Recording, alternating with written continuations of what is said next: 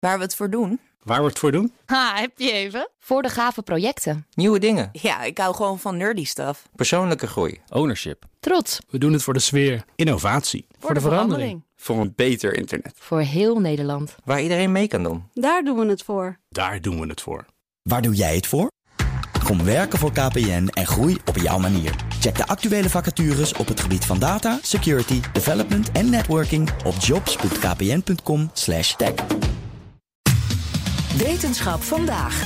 Met Carlijn Meinders. Carlijn, leuk je weer eens te zien. Meindert. Ja, eh, onderzoekers vrezen dat de rook van bosbranden wel eens een eh, nieuwe route voor besmettelijke ziektes zou kunnen zijn. Hè, Getver. Ja, sorry. Ja, Carlijn.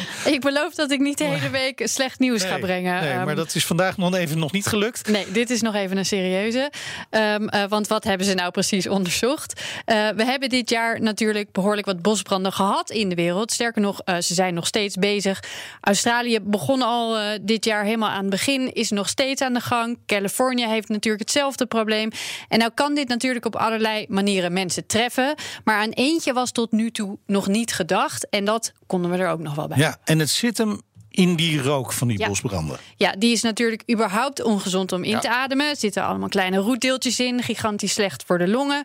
Maar nu blijkt er dus nog wat anders in die rook van bosbranden te zitten, waar we ook voor moeten oppassen: besmettelijke microben en schimmels. Oh, en, en hoe komen ze hierachter? Hoe zijn ze dit eh, te weten gekomen? Ja, er was al wel een vermoeden dat eh, bij die bosbranden het een en ander de lucht inging. Want die bodem die raakt heel erg verstoord. Eh, maar precies wat en hoeveel wisten we niet.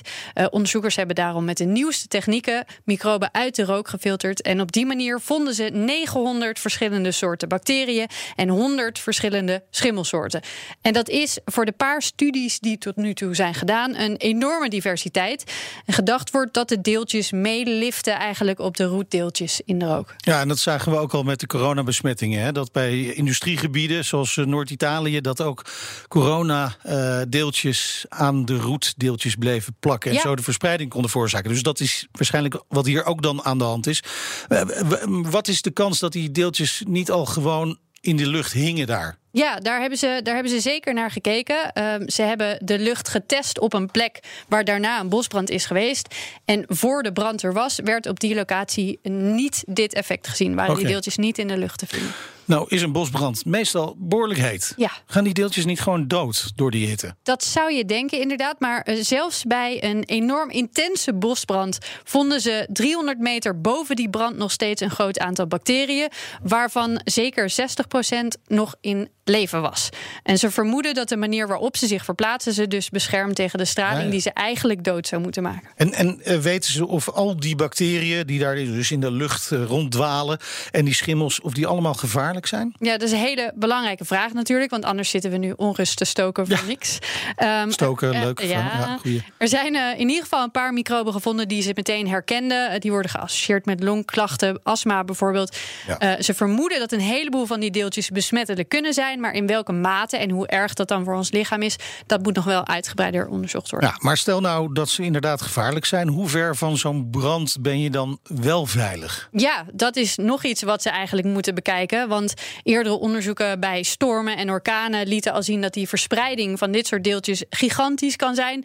Eh, eh, maar bij mic- microben in rook is dat dan nog niet onderzocht. Wel natuurlijk zo dat rook zelf hele grote afstanden kan afleggen. Denk bijvoorbeeld aan eh, hoe de vulkaanuitbarsting op IJsland Oh ja. in twintig landen het luchtruim eh Ja. platlegde.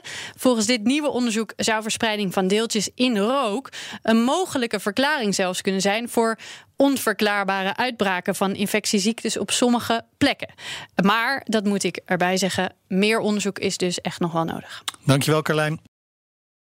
Ook Liesbeth Staats vind je in de BNR-app. Ja, heel handig. Luister live naar Kees en mij tijdens de Daily Move. Dan blijf je ook gelijk op de hoogte van breaking news en het laatste zakelijke nieuws. En daar vind je ook alle BNR-podcasts, waaronder de Perestrooikast. Download nu de gratis BNR-app en blijf scherp.